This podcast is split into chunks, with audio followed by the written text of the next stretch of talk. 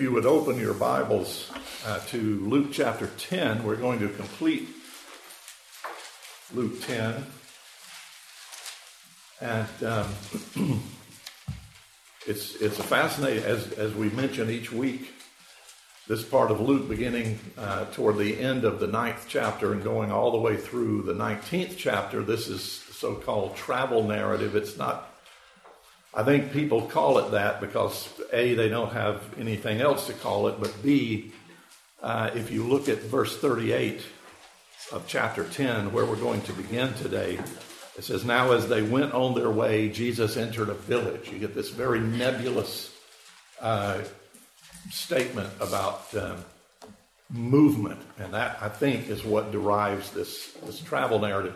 Uh, Jesus is, is heading toward Jerusalem if he's not in and around Jerusalem itself. One one uh, commentator uh, that I have a lot of respect for thinks uh, all of this is happening sort of with Jerusalem as a headquarters, but Jerusalem won't be front and center until um, until later in Luke. But but what we're seeing here is is this uh, uh, the subject matter changes dramatically from vignette to vignette, and I we looked at chiasms. I'm not going to get into all that today, but I mentioned that um, sometimes this um, this ten or eleven chapter segment of Luke uh, is put together as a large chiasm, and, and uh, what we're looking at today in, in chapter ten has its equivalent. If you remember the Good Samaritan uh, chiastic structure that we had there, uh, this one will have its its affinity with chapter eighteen of Luke.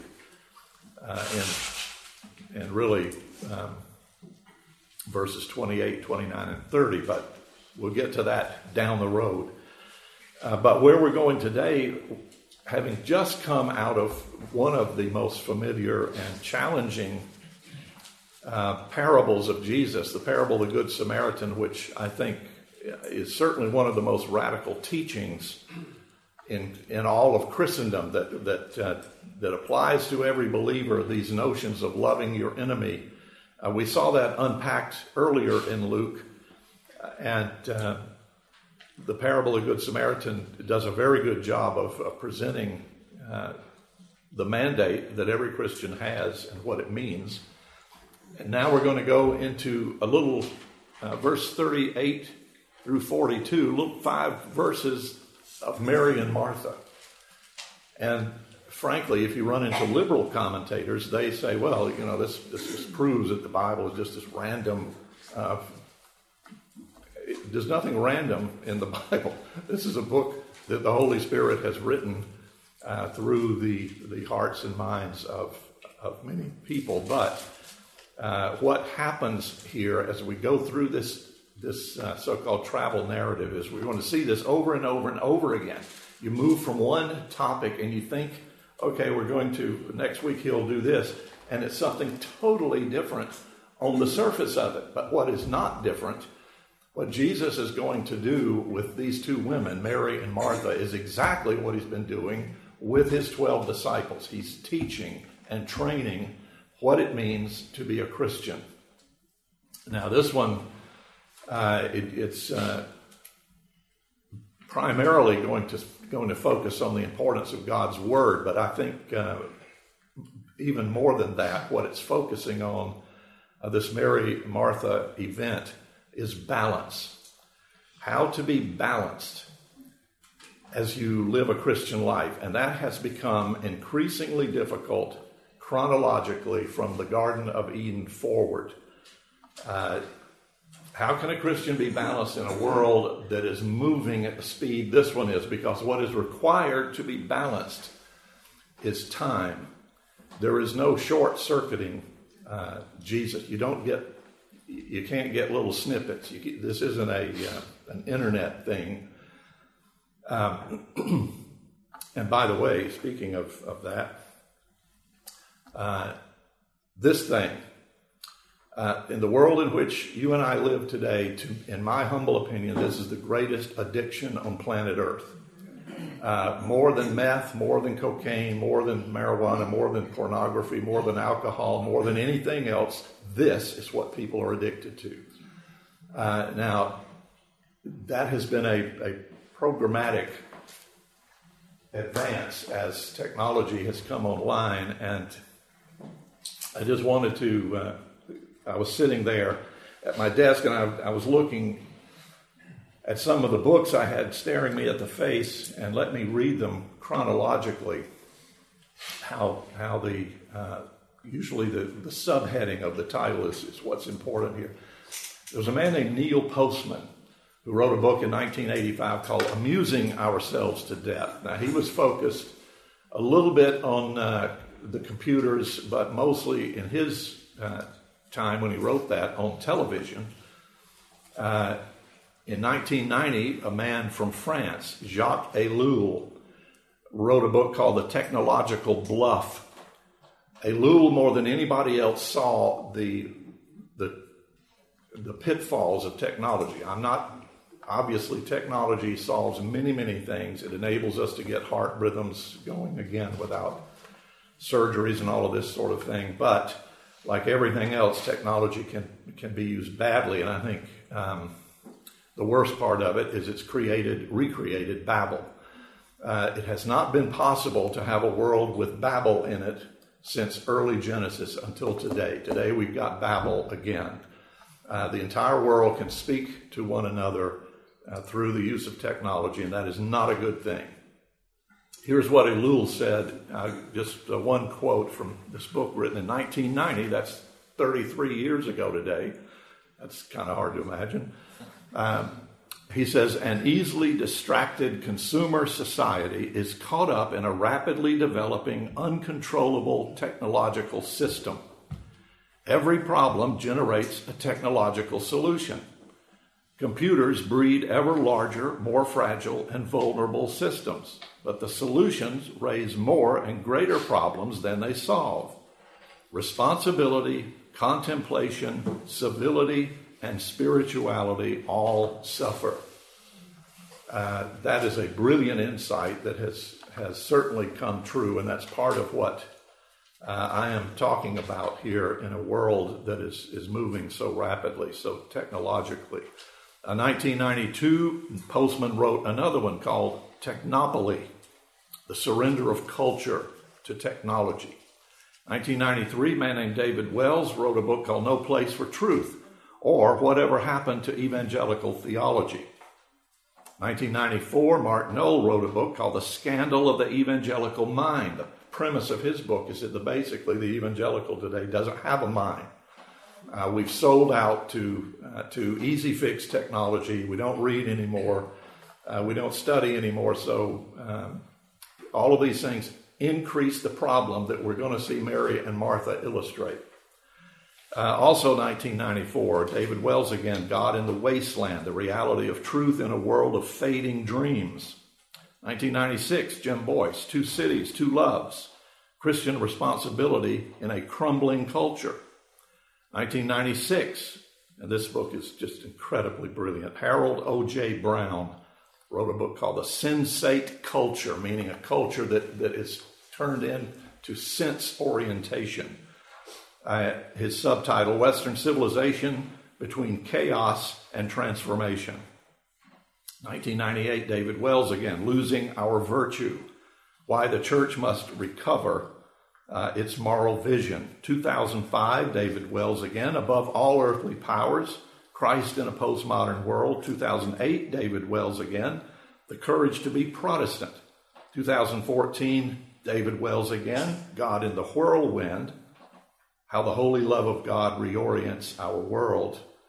twenty twenty-two, about four months ago, uh, on a I've mentioned this book before by a man named Carl Truman. It's called Strange New World. Uh, it will explain to you how in the world things are as they are today. Uh, and I would allude to the fact that one hundred years ago, J. Gresham Machen wrote a book called Christianity and Liberalism, in which he made the case that the liberal church is not a church at all. It is not Christianity. It is not Christian light. It is not uh, Christianity with a little bit of error. It is it is erroneous. That book is more appropriate today, one hundred years later, than the date he wrote it. But you get the tenor of all of that. The tenor of it all of those things, all of those men who saw that, and that's, I, I didn't have the heart to continue, but uh, I wrote down some other books that were staring at the face. Os Guinness, John MacArthur, Gene Veith, uh, John Frame, Vern Poythress, Al Mohler, uh, C S Lewis, Tolkien, Michael Horton, David Pallis, and Paul Tripp. All those guys are, re- are writing all these books also. In other words, you and I have been, uh, the church, I won't say you and I, I say the church in America has been asleep at the switch to miss all of these scholars who've been pounding away that there's something very, very serious going on here that is detrimental, and we've ignored it. And now we're in the middle of this kind of situation uh, where we find ourselves today. So, uh, technology run amok. Uh, how can uh, you grow in holiness when that demands time? And it's the one thing that technology robs you of. Uh, people cannot get away from this thing. I, as you know, we live in Seneca. So we've, I've got this forty-five minute drive, uh, five days a week or so. What drives me crazy, there's thirty-two traffic lights between our house and me. And I know the nuances of all of them. I probably know the mechanics if they ever have to adjust. The lights will turn red. You'll sit there. The light turns green and nobody moves. Why? Because as soon as a red light stops people, they start texting. They've all got their phones. They can't live without it. Uh, you probably saw that uh, recent survey of, of college-age kids in America within the last two weeks or so. Survey, would you rather lose your freedom to vote or your phone? And fifty-nine percent of them, I'd rather lose my freedom to vote. Uh, so we have a culture that is difficult. Now, we're going to go back two thousand years and find these two ladies are going to help us figure this one out. Uh, so this uh, Luke chapter ten, Uh, with uh, Mary and Martha. Familiar story. Uh, two very, very different people. Very different personalities. Mary is this slow, uh, meandering ponderer. She's a thinker. Uh, she's a mind and heart person. Martha, driven, uh, organized, efficient, punctual, busy. She's hands-on, practical. Uh, there's, there's an excellent book, uh, Joanna Weaver, um, what is a living? Having a merry heart in a Martha world. Having a merry heart in a Martha world. Wonderful book. Uh, Joanna Weaver. Uh, I know uh, what Miz Weaver says in that book, among many wonderful things. Uh, if Mary is out walking through the garden and sees a rose, she'll probably pause and smell it and enjoy the fragrance. If Martha comes in the rose garden, she's going to cut a bunch of them, cut the stems at an angle, stick them in a vase, put them with baby breath and some ferns, and she's off and running. Uh, two very different ways, and these women are going to show us two different ways to serve God. Both of them dedicated to Jesus, both of them wanting to serve, and Jesus is going to love and use both of them. So that's, we're already getting into this notion of how balance. Uh, Jesus comes into Uh, the world of these, these two ladies here, verse thirty-eight. Uh, verse thirty-eight says, now as they went on their way, uh, Jesus entered a village, and a woman named Martha welcomed him into her home.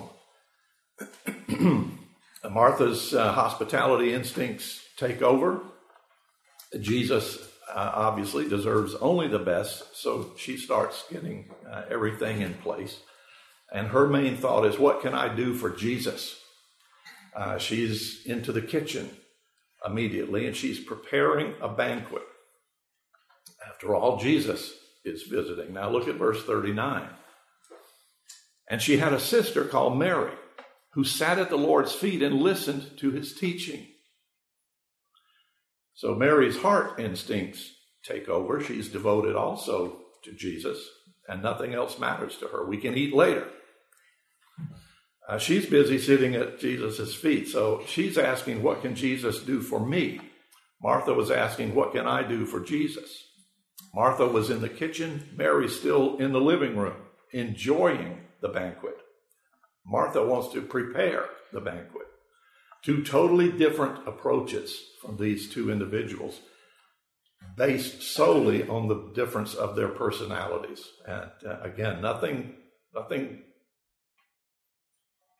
necessarily wrong. We're going to we're going to hit a little bit of a snag uh, in the next verse. But uh, but the point is, both of these uh, both these women dedicated to Jesus. Uh, here comes the snag in verse forty. But Martha was distracted with much serving, and she went up to him, that's to Jesus, and said, Lord, do you not care that my sisters left me to serve alone? Tell her then to help me. There are, there are a lot of problems with, with that response. Uh, there's a storm of sin in, in Martha's heart, and it comes out in this particular verse. She's distracted, number one. Uh, this this compulsion to serve and be busy and, and have everything perfect, all of those kinds of things uh, that rule in her personality uh, are taking her away from Jesus. She's she has she's got the Son of God in, under her roof, and she's not even with him. Uh, then that evolves into self-pity. After all, she felt she was the only one doing all the work. Here, what? Aren't you going to jerk a knot and Mary? Look at her over there. She she can't help me a bit. She's out there with you, and that becomes resentment. Uh, Martha, of course. And folks whose personalities are bent in this direction uh, don't like slackers. Meaning, in Martha's parlance, anybody who's not like her. Anybody who doesn't see that obviously the thing to do is have everything exactly right. Uh, Martha is, is prone to worry. Uh, she's got a very narrow perspective on things. She's judgmental. She's disobedient. Uh, she's filled with anxiety. Uh, and she's got an almost heretical idolatry going here. You, you see that she comes close to ordering Jesus around. Uh, she does turn it into a question, but that doesn't uh, change much of what's in her heart. She said, aren't you going to go out there and jerk a knot in my sister Mary? Verse forty-one, but the Lord answered her, Martha, Martha, you're anxious and troubled about many things. Verse forty-two, but one thing is necessary. Mary has chosen the good portion, which will not be taken away from her. Now, this is uh, this is an interesting approach by Jesus. He, he's not um, he's not really choosing one or the other. Uh, he loves both of these women, and this is going to come out. Uh, this isn't the only text we're going to look at. Uh, we're going to see these two ladies again. But uh, what Jesus says is, look, Mary has chosen uh, wisely. There's only one thing necessary, first and foremost, and that's devotion to Jesus and the Word. Listen to him speak. You and I have him speaking in this book. Uh, which is why Bible, time for Bible study, for Bible reading, for prayer, and all those sorts of things, again, cannot be short-circuited. Uh, technology, wonderful, many, many things, many lives saved by technology. Uh, I would uh, argue that many more lives are lost by technology, but that's an argument that some would want to have. Uh, but uh, Jesus is not... He's not getting on either one of them. He he does point out to Martha the very obvious uh, problems, that she is anxious and troubled about all the wrong things. And therefore, it would be helpful uh, if she would listen to him, because her distraction is met in the gospel. Uh, her anxiety is met by the peace that Jesus uh, can give to her. Her self-pity uh, is met by the love that Jesus can give to her, and her resentment is met by the mercy that Jesus can bring to her if she will listen and give enough time away from having everything perfect. Jesus isn't looking for perfect. He's not looking for perfect in your heart. He's not looking for perfect in my heart. He knows we're sinners, and he loves us. He loves his children, but he's coming with the solution to every aspect. All of those books those men wrote, they're all outstanding. They're all point to, to incredible uh, pressure points in the world in which you and I live. All of that is met in Scripture through the words of Christ, through this book. at uh, understanding what all of that means. And the Holy Spirit, given to every believer, is going to use that to build. But the building is, is you don't throw up any building quickly. Uh, not if you ever want to set foot in it. Uh, so this is a time-involved issue. And uh, that's that's a very, very important aspect of this discussion. Now, this is not... the, I was going to say, this isn't the only place in Scripture that, that Jesus or a writer of a book of Scripture will address this notion of balance. I would argue that it's all over Scripture. From beginning of the Garden of Eden, uh, Adam and Eve become imbalanced. Why? Because they get their eyes off of God, who they are walking with in the garden in total and complete and perfect communion. They start listening to the competing voices. They start listening to technology. I, I'm not sound like I'm trashing technology, which I would be glad to do. Uh, but that's not, the, the bigger point is there's a satanic purpose behind all of that. Uh, and it comes in, in uh, first in the Garden of Eden when, when uh, you've got Adam and Eve, they're listening. They, they've, they've been given every single thing but one little bitty command. And then this uh, competing voice comes into that garden, the voice of Satan, and uh, and starts spreading lies about God, and they choose to follow that voice. And from then on, uh, they are lost. So there was a balance that God brings back to them through forgiveness and uh, through covenantal faithfulness. It's word hesed in, in the Old Testament, especially in the Psalter. And by the way, the Psalter... The Psalter is a wonderful place always to go for any problem that you have, because it is so filled with people like ourselves who come to God and say, "Here, I don't get it. Here's what I thought you said, but here is what's happened in, in my life. How in the world can this be straight? It, it seems so crooked."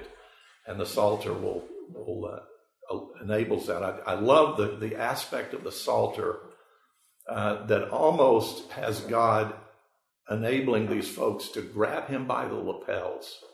Uh, don't ever, obviously disrespect is one thing, uh, but uh, what the Psalter often points to are, are people saying, I, I've done what you, think about Psalm seventy-three. Uh, that, that poor guy who looks around and says, everybody around me who's an unbeliever is flourishing. I'm sitting here, nothing is happening. I'm going down, down, down. All these people who mock you seem to be going up, up, up. That's the kind of, of uh, thing that that you get in the Psalter from beginning to end, and, and the victory of it. Uh, read um, Palmer Robertson's book, The Flow of the Psalter, and, and realize that the book of Psalms has a flow to it. Uh, it has an overarching set of themes to it that are very, very uh, telling when you go through the Psalter. But it's all talking about balance. What do I do when I when I get out of balance? When everything starts going off, maybe it's a physical issue. Uh, and, and those can, can arise so suddenly. Uh, Richard McSweeney, uh, Jan uh, sent me a text on, on her brother's condition there. Came out of the blue. Turned out to have been from uh, from a previous surgery. Happens all the time. All of a sudden, these things can happen and completely change every bit of momentum and whatever we thought we had. Here's a passage from the New Testament uh, that is all about balance, and it's uh, probably the, the uh, longest passage in the entire New Testament about it. It comes from the book of First Peter. Uh, First Peter chapter two. First Peter chapter two, verses one through seventeen, which uh, is not the entire chapter, but it's more than half of it. Uh, I'm just going to read a little bit of it so you can get the flow. He, he keeps bringing up a number of, of issues here, but, but think about this passage and in terms of trying to stay in balance. Chapter two, verse one says, "So put away all malice and all deceit and all hypocrisy and all envy and all slander. Like newborn infants, long for the pure spiritual milk, that by it you may grow up into salvation." Now, he's not, that's not an evangelistic He's not saying, come to the Lord and be saved. He's saying, Christian, you who are saved, grow up into salvation.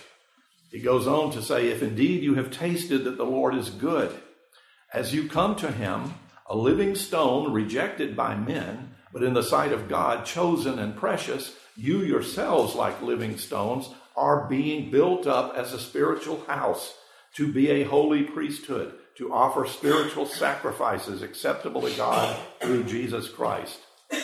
For it stands in Scripture, behold, I am laying in Zion a stone, a cornerstone, chosen and precious, and whoever believes in him will not be put to shame. So the honor is for you who believe, but for those who do not believe, the stone that the builders rejected has become a cornerstone and a stone of stumbling and a rock of offense. They stumble because they disobey the word as they were destined to do. But you are a chosen race, a royal priesthood, a holy nation, a people for his own possession, that you may proclaim the excellencies of him who called you out of darkness into his marvelous light. Once you were not a people, but now you are God's people. Once you had not received mercy, but now you have received mercy. Beloved, I urge you as sojourners and exiles to abstain from the passions of the flesh, which wage war against your soul.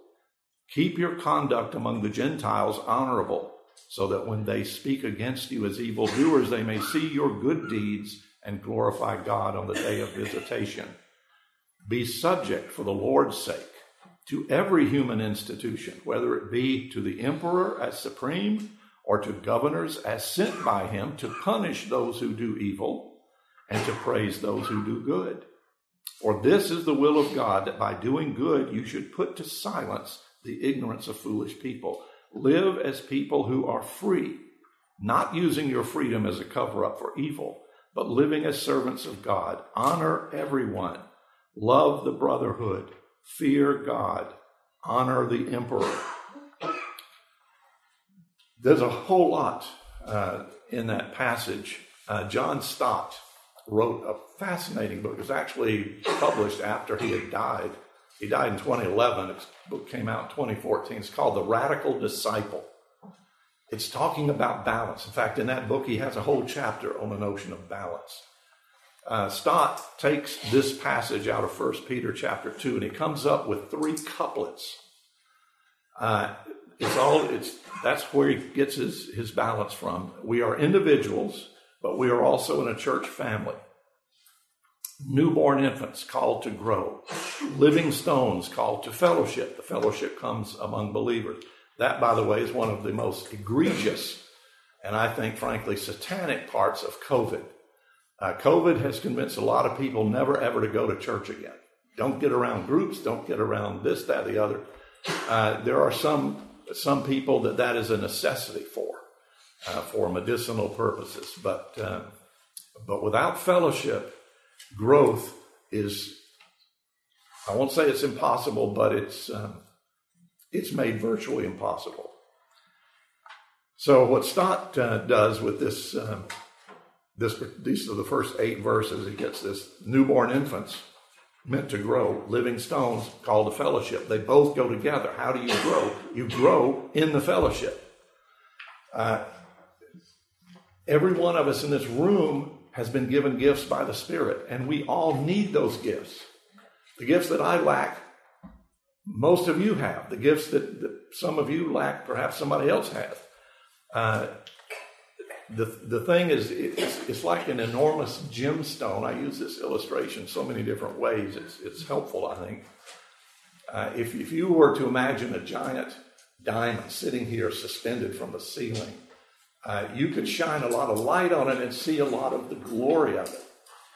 But you've got to look through every single facet of the stone to see it in its fullness, and that is the notion of Christian fellowship. Uh, we need the full glory that comes from the Church of Christ and our fellow believers.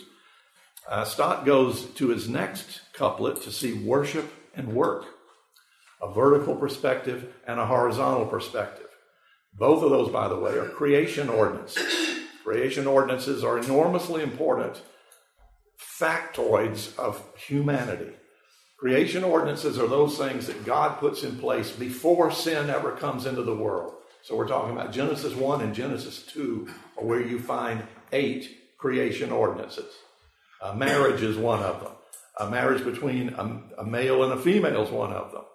Work is one of them. Worship is one of them. Those are all creation ordinances that never, ever go away. Uh, when Adam and Eve sin, they get mangled. All of those things get mangled. And think about the world today. Nobody wants to work. Uh, marriage, male and, and female don't even, the culture would tell you those words don't have meaning anymore. We know differently. But the culture, because it's it's uh, sinful culture, it's it's trying to ignore all of those things. So these are creation ordinances: worship and work. Worship is a vertical uh, perspective. When I come to worship, it is not so that I will be entertained. It is so that I have the privilege of bringing my worship to this God who has given me everything in His Son, in the power of His Holy Spirit. That is the most evangelistic practice that the world knows about. Uh, we can evangelize horizontally, and we should, but the best thing you can do to any unbeliever is get them into a Bible-believing, teaching church. That is the strength of evangelism. Uh, but work horizontally, and by the way, the Ten Commandments are simply summarizing these creation ordinances that I'm mentioning. Uh, here's Stott's third and final Uh, couplet that he comes up with. Pilgrimage. We're sojourners and exiled, called to holiness. We are here. The earth is not our home. Mark Johnston, uh, good friend from uh, Westminster days, and a, and a great uh, expositor, by the way. He, there's a little uh, commentary series called Let's Study. Little paperback thing. It, it doesn't fall off into the stratosphere with, with scholarly mishmash that nobody will ever understand. Uh, they're very readable. It's the whole series is very, very good. Sinclair Ferguson writes some. Mark Johnston writes some. Uh, any of those Let's Study series uh, books you can get uh, are wonderful. Well, he's, he's written a book uh, that's a collection of little articles uh, that he wrote. Uh, that are it, it's called "The Earth Is Not My Home." And it, the whole part of it is, is I'm on a pilgrimage, exactly what First Peter's talking about here, uh, up and away. Uh, but Peter talks very, very clearly in this passage in chapter two about being my role as a Christian is to be the best citizen of the country that I am in, that I can possibly be. That has limits to it. When my country commands me to do something in violation of this word, it is my obligation to ignore my country and follow the scriptural teaching, whether or not that, whatever that leads to, doesn't matter. But other than that, my call as a Christian is to be uh, a citizen. So this, this Radical Disciple uh, book by Stott uh, comes down to this. He puts it in one question. What is a life of radical discipleship? His answer, we let Jesus set the agenda. He goes in, in this book, he goes into these eight uh, notions of what it means to be a balanced Christian. Number one, interestingly enough, nonconformity. Uh, I'm not here on this planet to make people happy on the planet. I'm here to conform to this book, not to the world. Uh, number two, Christ-likeness. That was pretty obvious. Number three, maturity. I need time to grow into this living structure that God wants for me. You remember Uh, elsewhere in, in the New Testament, we talk about, you know, I, I wish you, Paul gets so angry, he said, I, I can't believe it, you still need me to bring you milk. I'm tired of bringing you milk. By now you should be on meat. The, the, the whole point is maturing in Christ, and that's um, Stott's third point. His, his fourth one is, is a creation uh, ordinance concern. His fifth one is simplicity. I don't let the world goad you into, into getting such a complicated life, whether it's from the accumulation of things or whatever it might be, uh, that you can no longer be simple before God. Uh, balance is his number his sixth one. The seventh one is dependence on, on the Lord. His eighth one is how to handle death and all of these kinds of things. And uh, he even summarizes his summary this way. Jesus is Lord. He calls, we follow. Now, when we get back uh, to to Mary and Martha here. I mentioned that we see them again, and, and I just want to allude very quickly to John chapter eleven. We're going to meet these two again. John chapter eleven is that famous chapter about Lazarus, and most of the attention, rightly so, perhaps, uh, goes to Lazarus. Lazarus is the brother of Mary and Martha, and they were friends. By this point in the eleventh chapter of John, Jesus has come to know this family and has spent time with them. And as you remember, Jesus is grieved to hear that Lazarus has died. Uh, there's a couple of very interesting Uh, verses in this in this eleventh chapter. The shortest verse in the Bible is in the eleventh chapter, uh, verse seventeen, maybe. No, verse thirty-five. Jesus wept. Shortest verse in the, in the Bible. But the, the issue in chapter eleven, Jesus, when he's dealing with Lazarus, you remember he waits. He gets news that Lazarus has died. He's not there. And he waits, and, and Mary and Martha pick up on that and say, "Why, you know, if you had come earlier, maybe you could have gotten to him in the last couple of days of his life and saved his life."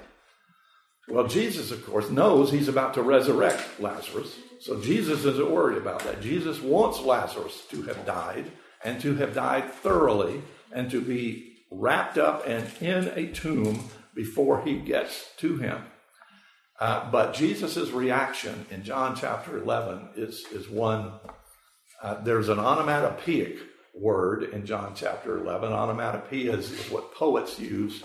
If you look at a Marvel comic book and you see bam, wham, those are onomatopoeic words. They're words meant to convey a sound. Uh, there's an onomatopoeic word in John chapter eleven that, that most uh, commentaries just don't. don't talk about, and, and scriptural translations can't really get at. Uh, it, it's tied up with Jesus weeping and making noises. The, the, uh, the Greek behind that is the noise of a horse. Uh, Jesus is so mad at death and the fact that death has taken his friend, even though he's going to raise him, and even though he's going to be with Jesus eventually for the rest of his lifetime, uh, Jesus is upset at, at death. Uh, which uh, is is a comfort, I think, uh, to everybody. But uh, but he goes, and we see a different Martha here. If you remember, when Martha sees Jesus, there's no resentment toward her sister. Her sister Mary has has not changed. She she's going to go uh, anoint Jesus' feet and all of this uh, sort of thing, and and do what she's always done. And Jesus is going to say, "It's exactly what you should be doing." But Mary, but uh, Martha. does not take offense at that anymore. If you read through John eleven and the first uh, five or six verses of twelve, you'll see a different Martha. Martha has grown. Martha is getting better. Jesus still loves both of them. They are both the same personalities they were, but they're growing in their faith, and they're being more balanced. And that um, the progress that you see there is is what I think these five verses, why they exist in Luke at the end of chapter ten, where they do. The same lesson is needed desperately by these twelve disciples that are following Jesus around. Uh, when that passage begins uh, by saying, um, as they went on their way, the they there is at the very least Jesus with these twelve men. And he's teaching them.